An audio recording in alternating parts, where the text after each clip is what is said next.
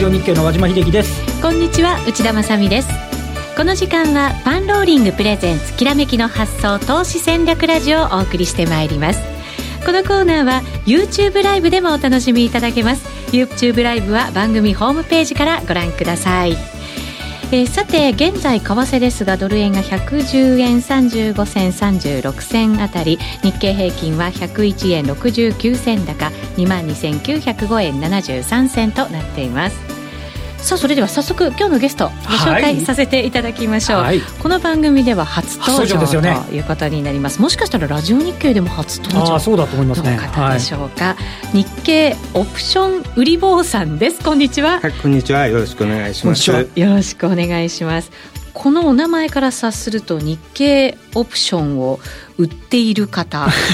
それを特に思っちゃいますね、はい、そうですね。はい。基本的にはそういうことになります。はい。あのいろいろこの証券会でもご経験が深くていらっしゃるということで。はい、えっ、ー、とまああの資産運用関係のあのファンドマネージャーもやってたことがありますので、はい、まあ、東京とニューヨークで、えー、運用させていただいておりました東京とニューヨークですよ。ね、プロ中のプロってことになりますけど。先ほどちょっとったら結構な金額を運用されてたあそうなんです、ね、あとデリバティブのアナリストなんかもごご経験もあるということで。あ、そうなんですね。結構のプロの方ですね。大阪、株先50っていうのが一番最初に大阪から。いや懐かしいですね。87年の6月ですよね。その時、私営業やってたんで。そうですか。はい。はい。その時から、あの、デリバティブのアナリストをやってましたんで。はい。あの時は手数料高くて、えらい、なんか大変だったんですけどね、あの、あの、その商品は。50銘柄のパッケージだったんですよ。今の225先物の前は。そうですね。そうなんですね。で、かつ、現物を全部受け渡すというすごい形のやつだったんですね。手数料高くてね。そんな時代があったんですね。全然存じ上げず、もうじゃあね、そんな歴史もよくご存知の方に今日は来ていただいて、プロとしても運用されてたということですけれど、それが個人を真似してやるっていうことになるんですか？そういうことではなくて。えっ、とプ、プロとしてやってたのは、あの、まあ、特にニューヨークではカリフォルニアの年金の運用をしてましたんで、ちょっとやり方が違う。違う。やっぱり個人は個人のやり方が個人は個人のやり方があるということで、えっ、と、プロだと相場休めなくわけですよね。ですけど、個人はいつでもやりたくなければやらなければいいので、勝てる時だけ計算をして買っていきましょうという。非常にあの地道な、あの面白みのない投資方法ですけれども。あとはもう一つ、この、こなんていうんですか、先物オプションっていうと、大体頭がこんがらがるっていう説明、専門的な用語が多く出るんですけど、なんか結構わかりやすく。あそれはまあ、例えばプロやなんかがやるとすれば、当然、あの、ギリシャ文字をたくさんやっていただかなきゃいけないんですけれども、別に、あの、通常の中学校の算数、指則計算と、まあ、標準偏差の見方さえ分かれば、ある程度のところまではいけますよと。ね、まあ、当然、あの、極めていくとすれば知ってるに越したことはないですけれども、うんはい、そこまで、あの、深くやる必要もないのかな。入り口とするとそんなに難しい言葉じゃないですよ。はい。そうすると難しいからといって敬遠しがちだった。しがちですよね。はい。オプション取引を今日は噛み砕いて優しく本当はできるんだよというところを教えていただけるということになるかと思います思いますので、ぜひ皆さんもご注目をいただきたいと思います。その前にパンローリングからのお知らせです。ラジオ日経でもおなじみの相場志郎さんがベタ褒めしていたヒルトンさん。はい、このヒルトンさんのシナリオトレーディングのセミナーが6月23日土曜日に開催されることになりました。パンローリングチャンネルに相場さんやヒルトンさんの動画の掲載もございますので、ぜひ詳しくは番組ホームページでご確認いただきたいと思います。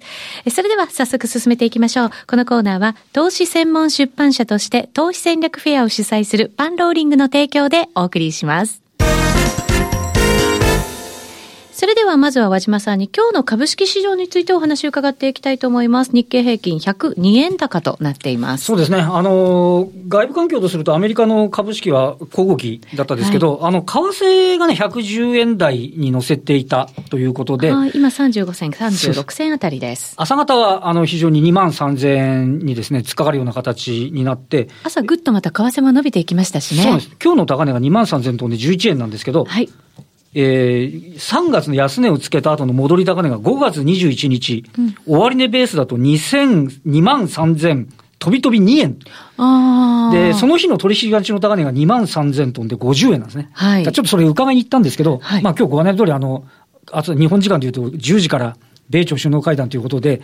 あの、内田さん、為替もご覧になったと思うんですけど、ますけど、株も為替を見ながら、もう一時マイナスにへこみ、またプラスになり、またマイナスにへこみみたいなことでですね。神経質なね、動きになってましたよね。すごい神経質な、あの、動きで、えー、あの、直近も、あの、午後2時過ぎぐらいからまた一旦伸び悩んでるっていうね、あの、いろんなこと発表になってるんですけどね。はい。はい、今日はまあ、一日終始こんな感じの動きで終わってしまう可能性もね、あるのかもしれませんけど。これをうまく乗り切ったとしても、今週は FOMC に ECB に日銀金融政策決定会合ですから、まあ、とりあえず見とこうかっていうね、そうですね部分もちょっとありますよね。ここからその金融政策の方に目がいって、もしかしたら大きなトレンドみたいなものを、これから金融政策のそのトレンドを感じていかなきゃいけないっていうね、ねイベントになってきますからね、そのあたりも見ておかなきゃいけないと。まずはその、えー、米朝首脳会談を、海外はどのように評価するかっていうところもね。ねねこれ、今日日本としてはこう神経質になって、で、今晩ね、あの、出ていってどうなっていくんでしょうっていう。はい、まずね、握手の場面は、ニューヨーク、アメリカの時間は午後9時ですから、そこまではね、あの、プライムタイムで映ってますけどね、その後の話がいろいろ出てくるかもしれませんよね。そうですね。ツイッターなんか見ててもみんながあの、握手をまずするかどうかっていうところから、そうですね。注目していて、あ、したした握手したみたいな、こう、ツイートがだーっと並んでましたけど。ただ、あとあれですよね、トランプさんの場合、あの、あの G7 先に出てって、はい、後からあの、みんなで合意しちゃうっていうのに、あの、ツイッターでそそれ投げちゃいますからね。そうなんですよ、ね。まあ、後々でどういうね、コメントが出るかっていうのもちょっとね、見とかなきゃいけないかもしれないですよね。はい。ただ、1分でね、その、お互いが分かるみたいなことを言って。ああ、もう言ってましたからね、はい、すぐに席を立つみたいな話もしてましたけど、はい、そうではなかったということはね。お昼ご飯は食べました。はい。ね、いろんな発表も行いますと、まあ、いうことですね。無事にまあ着々と進んでいるということになるかもしれませんね。はい、えそれではこの後ゲストの方にお話を伺っていきます。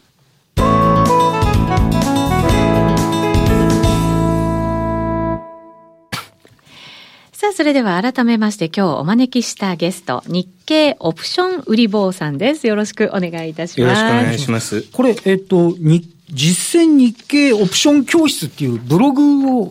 あの、えー、書かれてさせていただいております。はい。はい、これ私たちでも読めるんですよね。普通に無料で。はい、普通に無料で。はい。はい。これ、ブログの名前が教室になってますけど、はい、実際に教室をしてるわけでは、今はないと。ないんですけれども、はい、あの、基本的には投資をするときに必要な、えっ、ー、と、まあ、ファイナンシャルリテラシーが上がるような形で、はい、皆さんと一緒に考えていきましょうということで、させていただいております。はい。はい、えー、まずじゃあ、順番を追って、はい、はい、お話を伺っていこうかなというふうに思いますが、ズバリ、最初のテーマが投資とは、という。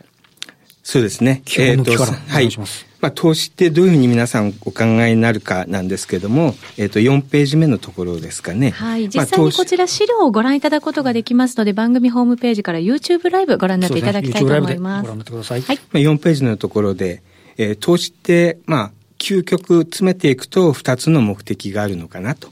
で、一つは資産を当然増やしていくっていうところがあるんですけども、ね、もう一つは実は、あの、勝つ。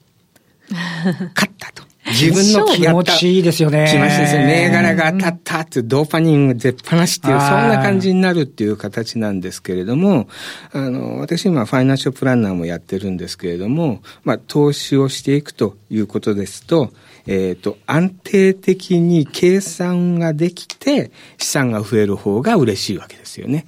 そうじゃないと、例えば、あの、この後少しお話しさせていただこうと思ってるんですけれども、えっ、ー、と、まあ、株を買いましたと、銘柄選択で、はい。えー、当たりましたと。でもそれが、えっ、ー、と、5年後だったらば、その間の、いわゆるキャッシュフローですよね。はい。資産、あのについては困るわけですよね。はい、生活のために当てにしてるってことはなかなか難しいってことですよね。えー、まあ、究極そちらの方を目的して、毎月ある程度計算さ、あの、できるような形で資産を安定的に増やす方法はないのかと。うん、でかつそれは個人でやる方法がないのかと。ですから、あの、相場を当てることと実は資産を増やすことは、まあ、若干違うんですよということで。なるほど。えーで、えっ、ー、と、次のところに、まあ、いろんな金融商品があります。私も、あの、ファンドマネージャーをさせていただいてて、えっ、ー、と、まあ、ニューヨークではグローバルマクロみたいな、例えばイタリア株をショート、あの、売り立てるに対してオーストラリア株を買うとかですね。まあ、まあ、まあ、あの、ヘッジファンドのやつを橋みたいのをやらせていただいたんですけども、まあ、そういうようなやり方、プロがやる方法もありますけれども、まあ、個人でやっていく方法と。で、上の方に書きました、えっ、ー、と、5ページですけれども、えー、当然、預貯金とか国債を買うんであれば、まあ、国債であれば満期まで持つという前提のもとに、いくらかという収益は全部計算できるわけですね。はい。投資をした段階において収益が決まるというこの商品。うんでも残念ながらもう金利なんかないわけですね。全くですよね。はい、今だったら銀行行ったらば、あの、利息をもらうよりもティッシュちょうだいって言った方がよっぽど、あの、効率いいですね。効率がいいということになるので、まあそれだったらば面白くないですよと。で、もう一つは、例えば株とか FX 皆さんされてると思うんですけども、当たれば儲かる、あの、儲けはめちゃくちゃでかいかもしれませんけども、えー、残念ながら当たるとは限らない。必ずってことはないですね。はい。はい、必ず当たるんだったらば、私の戦略、今日お話しさせていただくようなことをする必要はありません。うん、当たるんだったらやってください。はい。はい、でも、あの、前提とすれば当たらないんだと。うん、でも当たらなくても資産を増やさなきゃ困るんだというのが前提。そうですよね。はい、で、それに対応するようなものが、えっ、と、6ページのオプションなんですけども、例えば株とか FX 上の方ですけども、まあ、上がるか下がるかと。これ50%、50%かどうかわかりませんけども、うん、えー、と、まあ、確率は超過半過みたいな形になるわけですね。で、ねはい、それもいつ上がるかどうかっていうのがわからないという商品になるわけです。一方、オプションの場合は、例えば、あの、1ヶ月間の今後、上値と下値がどのくらいかと。今の相場だったら、例えば、まあ、これ一例とした示したもので現在の数字とは合ってないかもしれませんけれども、日経平均がどうでしょう ?2 万5千以上になるか、1万6千以下にならなければ勝ちだっていう勝負があったとしたら。おそれはちょっといけそうな感じですね。うんで、確率が例えば計算して99%あるとすれば、はい、残りの1%のだけマネージしていきましょうと。まあ、どっちが楽ですかということだと思います。そうすると、じゃあ、オプションの場合は、ある程度、その利益というか、そういうところが計算できる商品だって。えっ、と、売りの場合は、そうですね。はい、あの、計算ができるということですね。あの、この後少しオプション最後お話ししていきますけれども、はい、まあ、オプションは、まあ、簡単にイメージしていただくのは、まあ、保険会社をやるという形で保険を売りますと、はい、自動車保険を売るんですけれども、で、まあ、運転が乱暴な方に売ると事故があって、保険で入らなきゃいけないので、でね、できれば運転をしない人に、はあ、自動車保険を売り続けるということができれば、確実ですね。まあ、非常に安定的な収益がという。確かにそうです。ですから、なるべく自動車を売らないとか、例えば雨の方が降ると事故が起こりそうであれば、あの、雨が降りそうな時には売らないとかですね。そういうことをやり続けるという。リスクを避けて、リスクを避けてということをやり続けて、はい。で、えー、えー、と、7ページ目なんですけども、上が上がるか下がるかを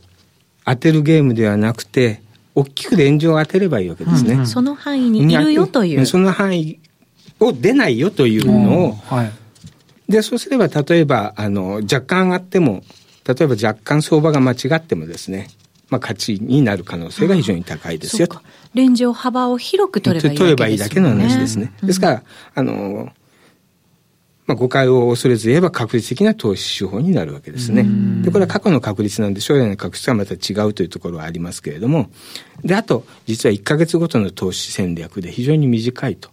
いうのがありまして、うん、えっ、と、まあ、FP もさせていただいているので、これ若干、あの、笑い話というか、あの、おちょっと不謹慎な言い方になるかもしれませんけども、あの、相続が起こった時に株とか不動産を持ってると、残された人がどういうふうにしていいかって分かんないんですけれども、はい、オプションの場合は1ヶ月間で必ず現金に戻りますので、ね、残された人にとっては非常に有益な商品だという。なるほど。現実も決まってますね。はい。FP として本当に株たくさん何億円も相続した人でどうするのっていう話になると、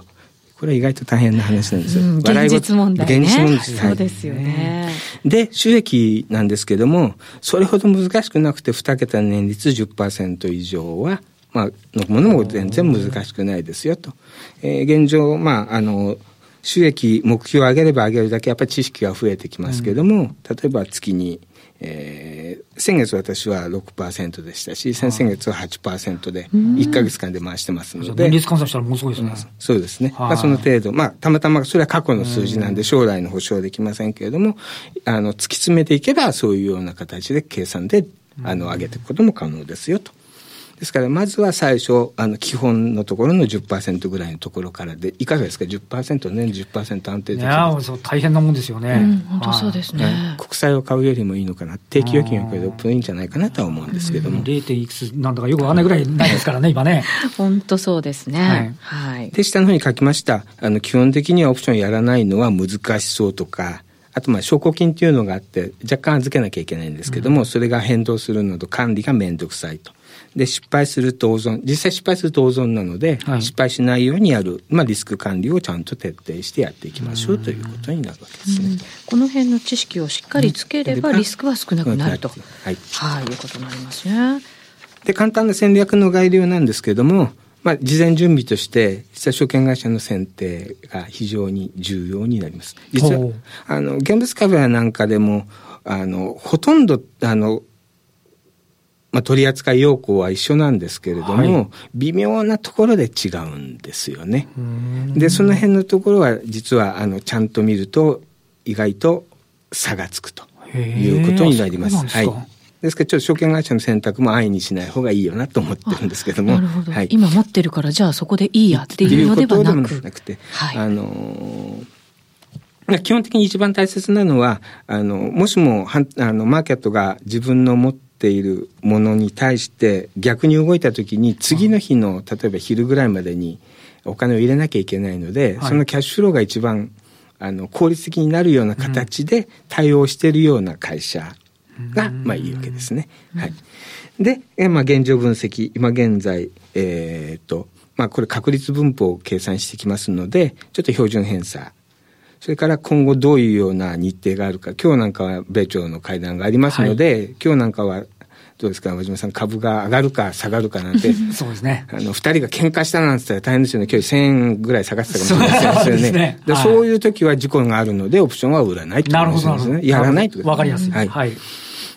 で、あと、客観的に、まあ、どういうような形になっているのかって、本質を見極めると。で、基本的には、あの、投資ですので、本質的な価値があるものに投資をすればいいわけで、で、オプション、あの、わかりやすい話に例えるとすると、えー、自動車保険は事故がなければ必ず一日一日価値が減っていくというものですよね。はい、ですから必ず価値が減るものを毎日毎日もらい続けるというような形で。で、本当だったら実はあの私宝くじの胴元やりたいんですけども、これが一番、これが一番儲かると思うんですけど、ね、なかなかできないので、まあそれの対応という形でこういうのをさせていただきます。最終的にリスクの管理をしていくということになります。うん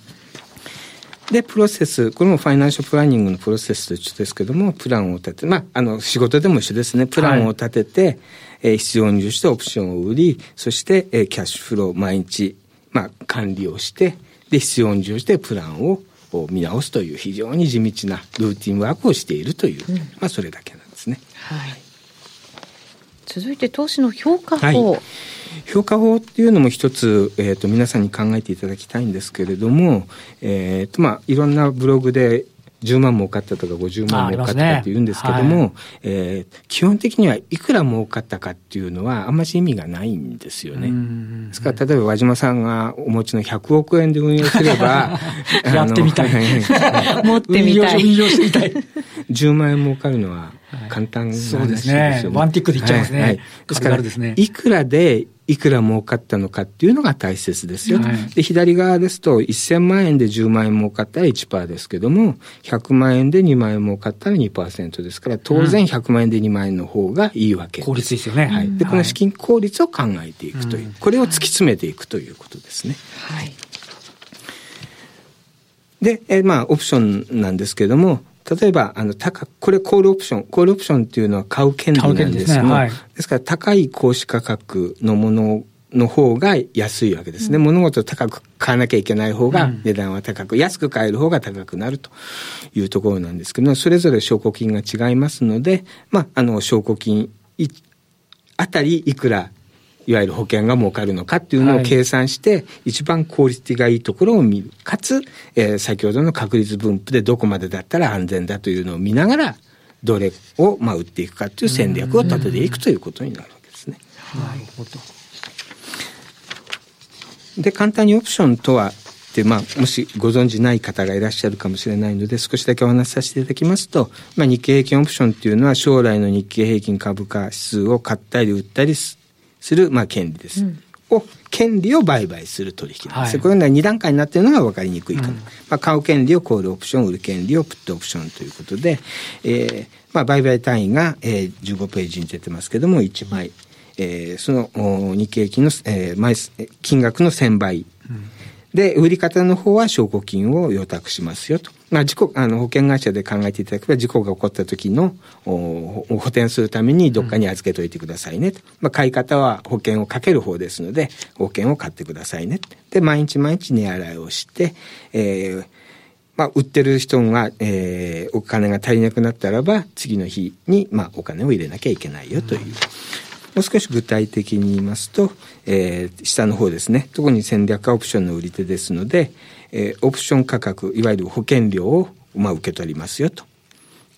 で買い手がオプションを使った時ですから先ほどの自動車保険だったら自動車事故が起こった時はしょうがないので、はい、お金を払わなきゃいけないですよということですね。で、証拠金の金額が毎日変動するっていうのは、これが若干面倒くさいかもしれないですよと。で、増えた場合、早ければ翌月、翌日のまあ、例えば11時半まで。これ証券会社によって違うので、これは、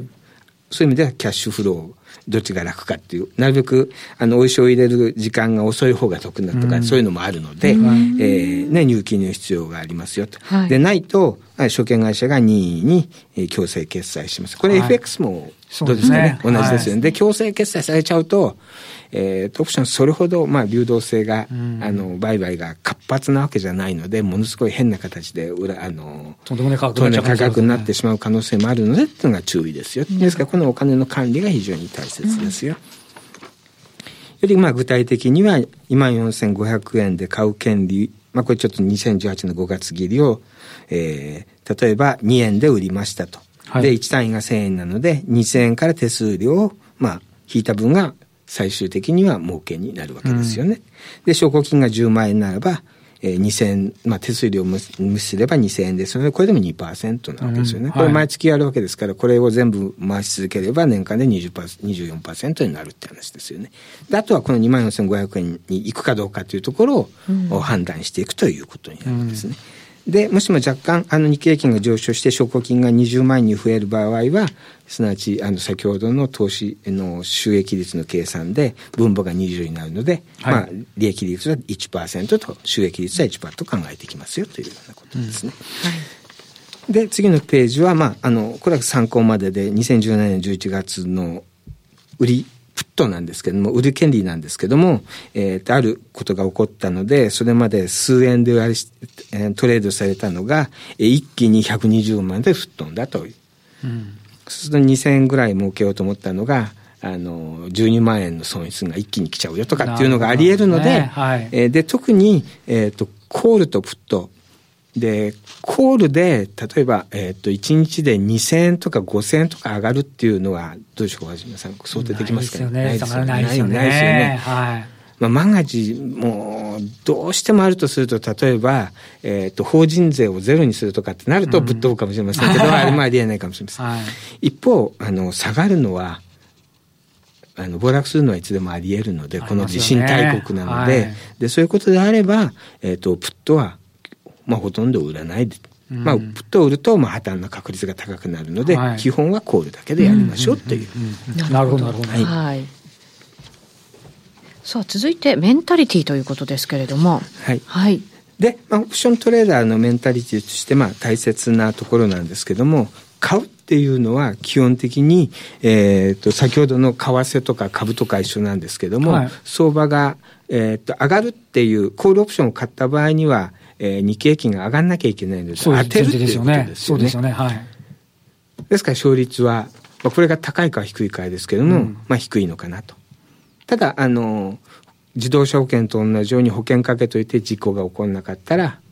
まあ、御の字ですよと。若い損失は保険料払って損だったなっていうところですよね。ですねですから非常にタイミングが大切で、うん、えー、一方売り手の方は別に当たらなくていいんですよね。レンジだけその範囲内にあればいいので、ですから勝率は非常に高くなりますよと。うん、まあ私のは、あの、基本的に99%とかというような確率でやっていきますと。はい、で、ただし損失の場合は、えっ、ー、と、まあ、最悪の場合、特にプットの売りの場合は、あの無限で自己破産しちゃう可能性、うん、無限大って話になりますね。ので、はい、まあ、この辺については注意をしておく必要がありますよということ。はい。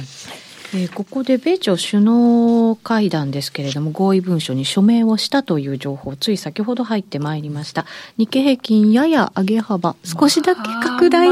ぐらいな感じですね。はてなぐらいな。125円高ですからね、今ね。そうですね、125円高。ことかもしれませんけどね。はい。22,929円50銭、ただ23,000目前ということになっています。為替ですが、ドル円が100等円32銭33銭あたり、ユーロドルは1.176869あたりということになっています。はい。失礼いたしました。はい。続けてじゃあメンタリティのところですね。はいで、まあ、オプショントレーダー大切なメンタリティ、特に売りの方なんですけども、えー、と、まあ、できれば毎日コツコツ資金繰りの管理をする几帳面さ。ですから、毎日毎日、あの、ちょっとあれですけども、まあ、中小企業をやってるような感じで、はい、毎日の資金繰り自転車操業でやっていく方が、まあ、収益率は上がりますよ。まあ、100億でやるんだったら全然こんな無視して全然いいわけですけども、はい、まあ、そういう形ですかね。で、まあ、基本的に1週間ぐらいの相場だけをちょっと考えていきましょうという形ですね。長くても1か月程度。うんで、売り方なんですけども、慎重に慎重に石橋を叩いて叩いて、そして叩いて渡って、まあ、あの、場合によっては叩いて石橋壊しちゃったら渡らなくてもいいぐらい で、危ないと思ったら、あの、非常に動きが早いので、はい、えー、現物株とか先物比じゃなくてオプションは一番早いですから、ものすごい値動きすね。ものすごい値動きするので、はい、ちょっとでも危険を差し立てたらすぐに逃げるというような形のものですね。で、あとはいつも謙虚に、えー、客観的に自分を見つめながらやるっていうのが、まあ、これはまあ投資の私の鉄則で考えてるんですけども、大体負けるときは自分で慢心して勝てると思ったときに大体損する、相場が間違ってるとか言い出したそうそうそうそう、そういうことですね。そういうことです。相場が間違えたりするっていうのが。はい、大きく勝った後とかこういうことやりやすいんですよね。そういうことですね。で、そこが管理できるかっていうのは非常に大切だ。できなかったらぶっ飛んじゃいますね、本当ね。お金も気持ちも管理するっていうね。ありがとうございます。はい。で、この後、まあ、戦略の先ほどあれしました概要について少し、はい、まあ、お話を、ね、時間どうですか？そうですね、そろそろですかね。はい、この後、まだまだ、あの、資料も準備いただきまして、はい、お話もまだたっぷりありますので、ラジオ番組終了後、YouTube ライブで放送したいと思いますので、ぜひそちらも合わせてご覧になっていただきたいなと思います。ここで少しお知らせを、えー、トレードステーション1万人突破記念セミナーと称しまして、7月22日日曜日に、番組レギュラーである石原淳さん、B コミさんこと坂本慎太郎さん、えー、累計30億を稼いだ証券ディーラーのユージさんのセミナーが開催されるということです。詳しくは番組ホームページご覧になってください。えー、また今後パンローリングでは、オプションの売り坊さん、今日来ていただいた日経、はいはい。オプション売り坊さんとオプションプログラムを企画しているということでございます。ご意見やご要望ございましたらぜひぜひ番組ホームページにありますファンローリング、はい、メールアドレスまでご連絡を。いただきたいと思います。お待ちしています。さてまもなく大引けとなります。日経平均119円21銭高ということになっています。為替は110円台、えー、今29銭30銭あたりとなっています。今日は日経オプション売り坊さんにお越しいただきました。今日はありがとうございました。ありがとうございました。引き続き YouTube ライブでお楽しみください。ラジオの前の皆さんとはお別れです。このコーナーは投資専門出版社として投資戦略フェアを主催するパンローリングの提供でお送りしました